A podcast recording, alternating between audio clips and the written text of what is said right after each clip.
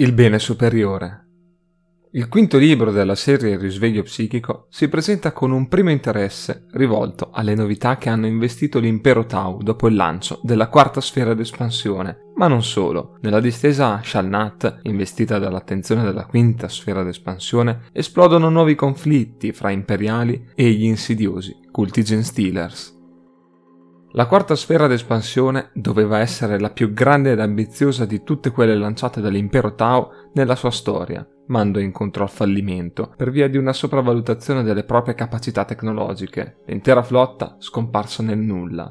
Solo anni dopo dei sopravvissuti vennero ritrovati e così la comandante Shadow Sun prese il controllo della quinta sfera d'espansione che avrebbe unito l'impero Tau ai compagni rimasti tagliati fuori attraversando il wormhole noto come Nesso Startide. La flotta al comando di Shadowsun emerse nell'atollo Nemyar, una regione imperiale nella distesa Shalnat. In quel frangente iniziò un periodo di colonizzazione, ma anche di lotta, con una forza sopraggiunta, identificata come Death Guard.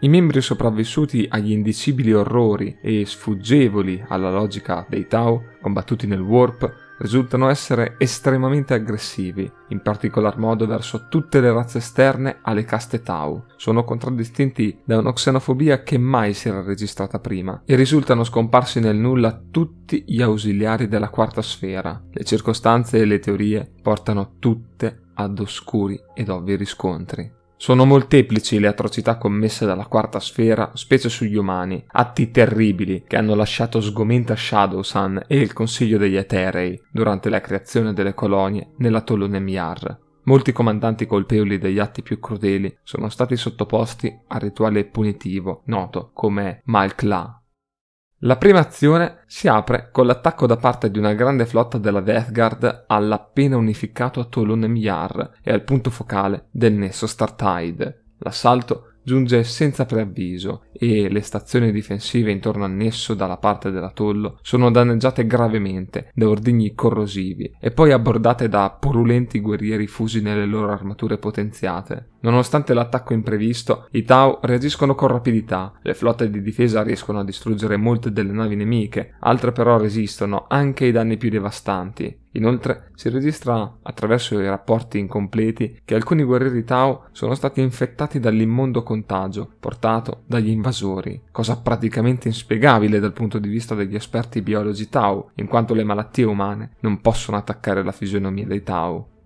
Ovviamente i Tau non colgono il fatto che stiano affrontando Space Marine caotici, sospettano una differenza, ma non colgono il fatto che la malattia che li affligge non ha origini nel mondo materiale, bensì è frutto delle fatiche di Nargol. Alcune stazioni orbitali furono così gravemente colpite dalle malattie della Death Guard che i comandanti delle strutture hanno optato per l'autodistruzione dei complessi al loro comando, per impedire la diffusione del contagio che li stava annientando. Saputo dell'invasione in corso, il comandante Shadowsun, confrontando i dati raccolti dalle battaglie di Kellic e Calendula, identifica gli assalitori come appartenenti alla Death Guard e immediatamente pose l'obiettivo chiaro di impedire l'attraversamento del wormhole alle navi nemiche. Il pericolo era enorme. Attraversando il nesso avrebbero potuto attaccare il nucleo principale dell'impero Tau. Per fermare la flotta nemica, Shadowsun suddivise le sue forze in diverse piccole unità, ognuna con compiti diversi e specifici da direzioni differenti, così da offrire alla Death Guard più bersagli e frammentandone le forze. Il conflitto fra le stelle proseguì secondo il piano, ma il numero di caduti aumentò da entrambe le parti enormemente. Nonostante gli sforzi e i sacrifici, sembrava però che decine di navi della Death Guard sarebbero riuscite ad entrare nel nesso Startide. In un raro momento di dubbio, Shadowsun vagliò l'ipotesi di non poter vincere la battaglia, quindi ha deciso di inviare un messaggio con un prototipo avanzato di drone messaggero, che ad una velocità incredibile riuscì a superare i combattimenti in corso e ad entrare nel nesso Startide per avvertire le forze Tau dall'altra parte, nella cosiddetta zona del silenzio. Mentre alcune navi della Death Guard si facevano strada inesorabilmente nel nesso, le altre rimaste si ritirarono all'improvviso, subendo tremendi assalti nel tentativo di cercare un punto per effettuare il salto warp. Tuttavia, molte riuscirono comunque a scappare. Dall'altra parte del nesso, le forze di difesa Tau si erano attivate al più alto livello di allarme, preparandosi ad accogliere le navi passate nel wormhole ma non successe nulla. La tensione rimase altissima per mesi, senza che una sola nave nemica fuoriuscisse dall'altra parte del nesso. Resta un mistero il motivo per cui la Death Guard decise di non attaccare. Come misteriosa resta l'ubicazione delle navi entrate nel nesso. Ma indipendentemente da ciò, i Tau sanno che la minaccia non è estinta. Le difese permanenti del nesso furono così incrementate e i dati della battaglia analizzati minuziosamente alla ricerca di risposte.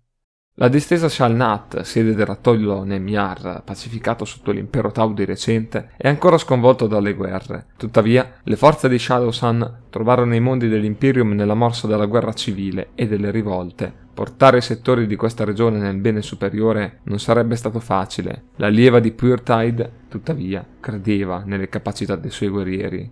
La base della strategia Tau era la medesima delle altre sfere di espansione, utilizzare il fascino dei racconti delle meraviglie del bene superiore sulle già afflitte popolazioni umane, coltivando cellule insorgenti e incoraggiando i leader più ambiziosi ad aiutare l'espansione delle ideologie Tau.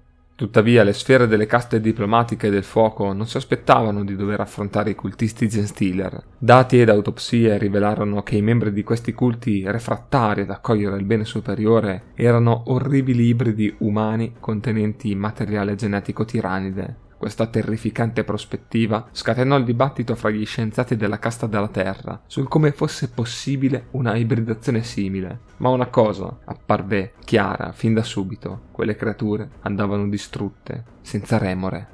I Tau approfittarono del pandemonio già scatenato dalle guerre fra imperiali e forze Genstealer, ma non fu solo la presenza degli ibridi umani tirannidi a coglierli impreparati. Altri rapporti parlavano di comportamenti e anomalie che gli ausiliari Gevesa indicavano come miracoli, capaci di sfidare ogni nozione scientifica. Anomalie del comportamento umano esplosero, e questo accadde anche fra gli stessi Gevesa. Fra i culti Genstealer della distesa Shalnat, le leggende e i testi sacri narravano del velo di ombra e silenzio che avrebbe annunciato l'arrivo dei figli delle stelle, le loro divinità. Ma stava accadendo l'esatto opposto, si stava verificando l'aumento del potenziale psichico degli umani. Inoltre, l'incidenza di nascite dei Magus aveva raggiunto un nuovo livello. In molti interpretarono questo segno come un'evidente insoddisfazione dei figli delle stelle, che li avevano giudicati indegni. Questo significava che avrebbero dovuto lottare ancora più veementemente per le attenzioni e la benevolenza delle loro divinità. L'aumento dei Magus venne di conseguenza interpretato anche come un'arma concessa dai figli delle stelle per distruggere i loro nemici alieni e umani e infine per poterli soddisfare. Guerra per Astorgius. Astorgius è fra i mondi cardine dell'Imperium, celebrato ed apprezzato per la sua magnificenza e le reliquie inestimabili. L'inamovibile fede per l'imperatore ha portato i suoi leader a rifiutare senza esitazione le proposte dei Tau. Così la comandante Shadowsun in persona ha deciso di condurre l'invasione.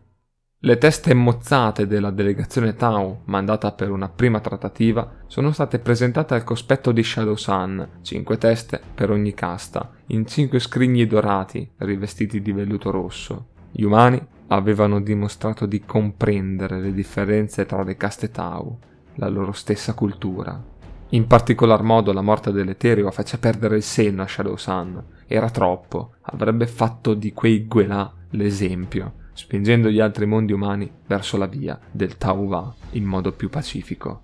I Tau scoprirono che l'apparente fronte unito di Astorgius era in realtà un falso, il pianeta era politicamente diviso e frazionato. Ovviamente le divisioni furono sfruttate per formare alleanze e aumentare le file di ausiliari Gevesa infiltrati che scatenarono una guerra nelle ombre, distruggendo obiettivi sensibili e raccogliendo informazioni tattiche, utilizzate poi da Shadowsun per generare piani per i successivi scenari di battaglia aperta.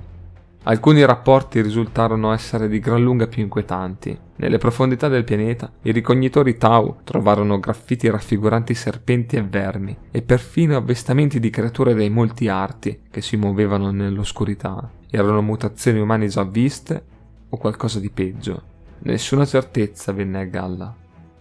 Quando Shadow Sun lanciò l'invasione planetaria, il pianeta si trovava già sull'orlo della guerra civile. Le mosse fatte dai Tau in precedenza avevano avuto gli effetti sperati. A quel punto, nemmeno la minaccia di un'invasione Xino poteva unire il popolo di Astorgius. Quelli che volevano resistere si prepararono con armi scorte e un zelo imperante, costituendo bastioni ben difendibili nelle vaste città catidra, fra cui la più importante, Iglesor Magna. Cortei di monaci incappucciati si riversarono nelle strade, aizzando folle di civili e schiere di fanti contro gli invasori alieni. Nessun attacco avvenne in maniera diretta verso le difese approntate. Al contrario, le forze di invasione si dispiegarono in distretti più amichevoli ai Tau o in aree più aperte e meno controllate. Da qui i contingenti della Casta del Fuoco entrarono in azione. La superiorità militare e tecnologica Tau diede loro grande vantaggio nel corso del conflitto, ma la speranza di una resa imperiale non giunse mai. I ferventi fedeli dell'imperatore continuarono la loro resistenza. Peggio ancora, iniziarono a manifestare nel loro combattere quei fenomeni già registrati e noti come miracoli. Luci accecanti coprivano le cariche dei difensori, abbagliando i sensori di puntamento dei guerrieri del fuoco, o sacerdoti elevati a mezz'aria, capaci di colpire con lampi di energia le battle suite in volo volo e altri fenomeni di questa inspiegabile portata. Davanti a queste gesta incredibili, molti ausiliari Gevesa decisero di rivoltarsi contro i loro alleati alieni, Tau e Krut, aprendo il fuoco su quelli che fino a pochi istanti prima consideravano compagni. La crescente esplosione di violenza e follia, simile a quella che aveva accompagnato l'apparizione della divoratrice di speranza, ossia il nome Tau della grande fenditura, costrinse Shadowsun a ritirare gli ausiliari Gevesa, che avevano comunque subito una rappresaglia da parte dei Tau della quarta sfera. Ovunque gli umani combattevano altri umani, la situazione peggiorava e il ritiro fu l'opzione più ovvia. Davanti ai nuovi dati raccolti, Shadowsun comprese che i difensori combattevano per i siti religiosi con maggiore fervore. Sembrava chiaro che la più grande forza dell'umanità fosse la fede. In quel frangente sarebbe però stata resa anche la loro più grande debolezza. Gli sforzi bellici degli invasori vennero convogliati sulla più grande città catidra del pianeta, Iglesis Magna. Fosse caduta, anche la loro fede sarebbe crollata con essa. I Guelà, totalmente circondati, opposero una fiera resistenza, riuscendo a sorprendere Shadow-san con una fase estenuante di guerriglia lunga mesi. Tuttavia, la sconfitta sarebbe giunta inesorabile, anche davanti al rifiuto categorico della resa. Con l'esaurimento delle scorte a disposizione nella città catidra, gli imperiali furono costretti ad un'ultima e risolutiva azione. Un possente contrattacco diretto con il supporto dei corazzati riuscì quasi a sfondare la linea tenuta dagli invasori alieni. Tuttavia, nei distretti occidentali, la carica delle zelanti truppe si arrestò, merito anche della tecnologia e della disciplina Tau. Il contrattacco fallito tolse molte risorse ai difensori, che iniziarono a fuggire verso le postazioni di partenza in preda al panico. I Tau approfittarono della situazione, assaltando le sacche di resistenza che erano rimaste. Shadowsun scese personalmente in battaglia nelle fasi conclusive. Gli umani, affamati e spaventati, furono spazzati via o si arresero. Alla fine di un lungo periodo, la città Catidra cadde nelle mani Xino definitivamente. La vittoria di Shadowsun sui Grisor Magna fu proiettata su tutto il pianeta, mostrando la gloria ottenuta nel nome del Tau La reazione degli assedianti tuttavia non coincise con l'aspettativa Tau. Invece di perdere il morale, la visione della distruzione di Grisor Magna rinforzò ulteriormente la determinazione di coloro che ancora riuscivano a combattere. Addolorato dalla risposta, Shadowsun comprese che non restava altra opzione se non versare altro sangue. Sebbene la spinta suicida dell'umanità a combattere, nonostante l'accumularsi delle vittime, la facesse rabbrividire. Camminando per le cuccette ricolme di feriti e morenti, molti avevano perso gli arti, altri ancora invece avevano perso il lume della ragione, legati forzosamente per preservarli dalla follia in cui erano piombati. Le navi erano così colme di bisognosi che i morti non ricevettero nemmeno il funerale rituale basato sull'incinerazione. Per ottimizzare spazi e tempi, le salme furono gettate nel vuoto cosmico e, osservando i caduti galleggiare esanimi nello spazio, Shadow-san sapeva che nemmeno loro avrebbero avuto nulla da ridire. Niente aveva importanza se si agiva per il bene superiore. Sulla superficie la guerra proseguiva ancora, e di certo la liva di Pure Tide non avrebbe lasciato che il sacrificio fosse stato vano. Guerra per Hefos.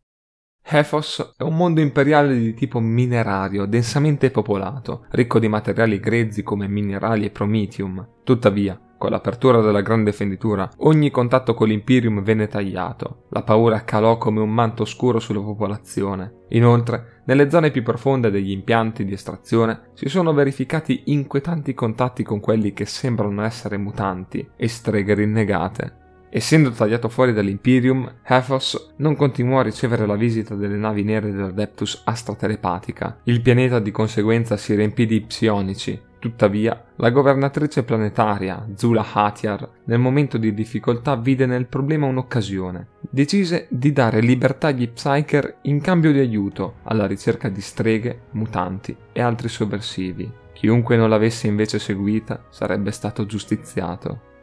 Il successo giunse grazie agli psionici, che condussero le forze di difesa di Hethos nei luoghi occupati da varie sette di culti diversi, che vennero scardinati con la forza, fino alla cruciale battaglia nei fitti tunnel del subcontinente Latinion. Qui, dopo una prima vittoria contro numerosi mutanti, la fanteria riportò nei canali Vox terribili resoconti di soldati dilaniati da sfuggenti creature. Gli stessi mutanti inizialmente ingaggiati stavano fuggendo da qualcosa di molto peggiore. Nelle profondità di Latinion, una forza ben più organizzata e letale venne a scontrarsi con i reggimenti schierati. Erano i cultisti Zinstealers.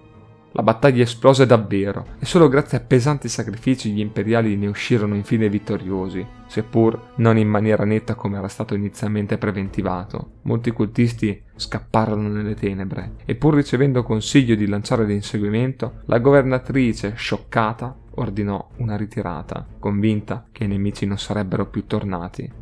Ma non ci volle molto prima che la rivolta del culto Ginstiller esplose con vigore rinnovato, concentrandosi in particolar modo sullo spazio porto di Eletirio, il più grande di Hethos. Il loro intento era chiaro, volevano abbandonare il pianeta, ma la governatrice era intenzionata ad impedirglielo. Non voleva correre il rischio di perdere la credibilità davanti al resto dell'Imperium. Nessuno avrebbe dovuto sapere degli orrori che per colpa sua erano riusciti a crescere sul pianeta. La battaglia si impostò su una guerriglia sapientemente condotta dai cultisti, che con trappole e assalti mordi e fuggi da più direzioni, o ancora assassini mirati alle sfere di comando imperiali, riuscirono a distruggere il morale delle truppe, che venne mantenuto solo grazie ai commissari. Durante gli aspri combattimenti, gli emissari Tao giunsero per incontrare la governatrice, portarono con loro offerte di collaborazione e pace, offrendo anche il loro aiuto per eliminare la minaccia offerta dai cultisti Ginstealer. Davanti a quelle proposte allettanti e alla mancanza di aiuti imperiali, la disperata Zula Hatiar si convinse, seppur difficilmente da accettare. Ma proprio in quel momento, un sacerdote del culto imperiale sopravvissuto miracolosamente ad una battaglia contro i Ginstealer giunse, portando notizie di una razza Xino che combatteva con tecnologie avanzate, uccidendo senza distinzioni imperiali e cultisti. Alla luce di quell'informazione, Hatiar respinse le proposte, rinsaldando la fiducia nell'imperatore e la lealtà verso di esso, vedendo l'intervento del prete come una chiara volontà della divinità imperiale. Riacquisita la fede, la governatrice tornò a dirigere le operazioni su Hethos con nuovo vigore. Sfruttando i punti di forza delle milizie operative sul pianeta e con una nuova strategia per stanare i cultisti Genstealer, gli imperiali riuscirono, sacrificando molti effettivi e mezzi, ad ottenere una sofferta vittoria, liberando il porto di Eletirio. Ma proprio mentre sul volto di Hatiar compariva un primo sorriso da mesi, una flotta Xino era in avvicinamento, ed erano i Tau. Guerra per Voroteion. Nelle viscere della città formicaio di Voroteion, i cultisti Genstealer dei principi dei poveri sono in subbuglio. Si trovano ad affrontare non uno, bensì due contendenti per il dominio del pianeta. Intrusi alieni stavano circuendo l'elite umana, aumentando la loro influenza, mentre gli oppressori della Chiesa imperiale continuavano a predicare con crescente fervore. Tutto questo non era ammissibile. Voroteion apparteneva ai figli delle stelle. I tentacoli delle genosette dei principi dei poveri erano arrivati ovunque a Voroteion, dalle fogne dei formicai alle cime delle guglie più alte. Eppure non era l'unica influenza che mirava alla lealtà umana verso gli oppressori imperiali. Era emerso un nuovo culto, devoto a quello che chiamavano bene superiore, che si stava diffondendo rapidamente. Anche loro parlavano di libertà e di salvezza, che sarebbero giunte dalle stelle. Gli agenti dei principi dei poveri e del bene superiore si scontrarono fortemente in dibattiti circa l'accoglienza dei Tau sul pianeta, scatenando dure contese nella politica interna planetaria. Forti della loro strettata solida, i principi dei poveri vinsero la battaglia diplomatica, anche grazie alla benedizione concessa loro dai figli delle stelle. I tanti magus a loro disposizione riuscirono a piegare le menti delle alte cariche pubbliche e militari. Apprendendo di più a proposito del bene superiore, i principi dei poveri colsero delle somiglianze con il loro credo, tuttavia erano le differenze a renderlo aberrante, ma nonostante ciò decisero di usare i punti in comune per fuorviare i loro oppositori, convertendoli all'adorazione dei figli delle stelle. Chi invece si continuava ad opporre ricevette il bacio del Genstealer, mentre gli ignari Tau non si resero conto di star perdendo la presa sugli umani. Quando l'offerta di alleanza proposta dai Tau fu respinta, iniziarono le azioni militari. Coordinandosi con i seguaci del bene superiore su Boroteion, molti gruppi di assalto si aspettavano di essere accolti dai Gevesa nelle zone di atterraggio preposte, ma al contrario caddero nella trappola dei cultisti Genstealer, L'operazione di invasione si trasformò in un massacro. Cannoniere e trasporti truppe furono distrutte in volo dalle batterie difensive cadute nelle mani dei principi dei poveri, e i guerrieri che riuscirono ad atterrare subirono un destino anche peggiore, smembrati da aberranti e ibridi sopraggiunti in orde numerose. Non tutti i Tau caddero nella fatale trappola. Quelli della quarta sfera non si curarono dei loro collaboratori umani ed effettuarono atterraggi d'assalto a prescindere. Così facendo, assicurarono delle teste di ponte sulla superficie. Con loro, anche i più aggressivi comandanti della quinta sfera riuscirono ad atterrare con successo, seppur con difficoltà. Ad ogni modo, in quel momento, la segretezza che aveva avvolto i principi dei poveri cadde, dando inizio alla loro rivolta contro gli oppressori e i sopraggiunti Tau. Il conflitto esplose con inaudita violenza ovunque, su tutti i livelli del formicaio Zemirus. I reggimenti vorotaiani si scontrarono contro i cultisti e le orribili bestie mutanti che li accompagnavano. Lo scompiglio esplose quando, nelle file imperiali, centinaia di fanti puntarono i lasgan su quelli che fino a poco prima erano i loro alleati. Il massacro giunse a nuovi livelli di brutalità. Nel grande giardino di Sifax si scatenò uno scontro fra le forze corazzate dei principi dei poveri, costituite da veicoli minerari e corazzati rubati dalle caserme degli oppressori, e i Devil Dogs schierati nell'ampia pianura paludosa, che si rivelò essere nemica di entrambe le parti, risucchiando veicoli ed equipaggi delle sue fetide profondità.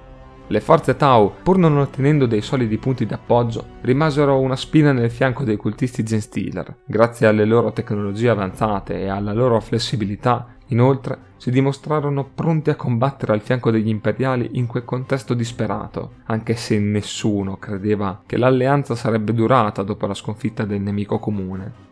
Tutte le battaglie risultavano comunque obiettivi secondari per i principi dei poveri. Il vero obiettivo dei cultisti era impadronirsi del generatorium primario di Zemirus, che nelle mani degli oppressori stava privando della vitale energia le regioni nelle mani del culto, una debolezza inaccettabile vennero schierate orde di ibridi e migliaia di cultisti ben armati, cappeggiati da un patriarca e un buon numero di magus. Le forze imperiali schierate erano le migliori a disposizione e consci dell'importanza di quella singola battaglia si erano schierati sapientemente per difendere il sito. Lo scontro fu un lento ma inesorabile bagno di sangue. I difensori vennero isolati e grazie all'influenza dei Magus divisi e messi in lotta fra loro. Agenti infiltrati impedirono l'autodistruzione del generatorium, uccidendo tutti i loro ex colleghi o aprendo la strada ai Kellermorph. Il potere dei figli delle stelle era semplicemente incontenibile. Ogni mossa di ogni genosetta minò la solidità delle difese degli oppressori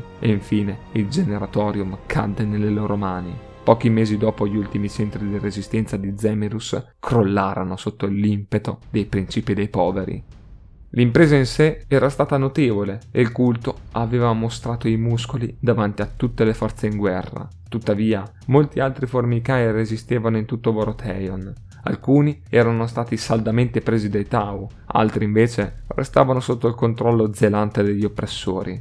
La guerra era tutt'altro che terminata e ovunque gli agenti del culto erano esaltati dalla sfida che gli si poneva davanti, ma di certo molto lavoro attendeva per portare l'avvento tanto sperato dei Figli delle Stelle. Menzioni speciali. Un'antica armatura reliquia appartenente alla razza Eldar viene recuperata dai ragni del Warp ai danni di un intero plutone imperiale, che sia un piccolo primo passo verso l'arrivo del Lord Fenice della via dei ragni del Warp. Il seme genetico dei Cavalieri Grigi e degli Angeli Oscuri è con ogni probabilità caduto nelle mani di Magnus il Rosso, alla fine degli eventi accaduti su Sortiarius e narrati, il rituale dei dannati. Le implicazioni sono a dir poco preoccupanti, tuttavia il rituale è stato fermato, seppur la fenditura prosperiana rimanga nelle mani degli accoliti della stirpe dei Mille. I divoratori di mondi sono in fermento, la loro attività si registra con una trasmissione Vox semplice e ripetuta. Uccidi, dilania, brucia. In un rapporto dato dall'Arcimagus Dominus Belisarius Cole risulta evidente un attacco da parte dei Drucari ad un sito di scavo di Noctilite. Molto del materiale è stato sottratto, restano ignoti gli scopi degli Xenos, ma l'interesse verso la pietra nera da parte di molte razze nella galassia appare ormai evidente. Le forze imperiali che si ritrovano a combattere contro i guerrieri di ferro riferiscono di aver incontrato sui campi di battaglia bestie meccaniche sconosciute, in possesso di armi e munizioni di tipo empirico. La classificazione di ben 11 varietà mai incontrate precedentemente deve essere ancora effettuata dalla Deltus Mechanicus. Una possibile apertura a nuove Demon Engine?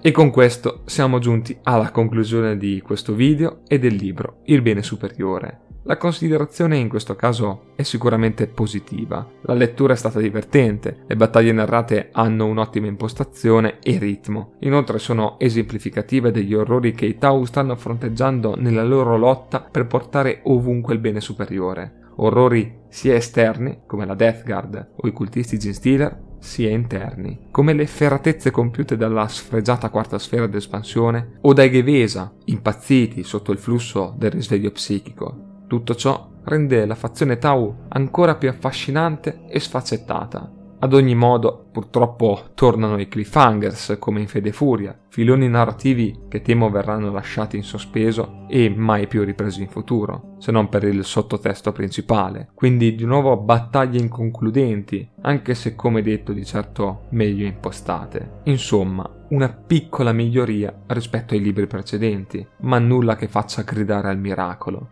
Io vi ringrazio e vi rimando al prossimo video. A presto!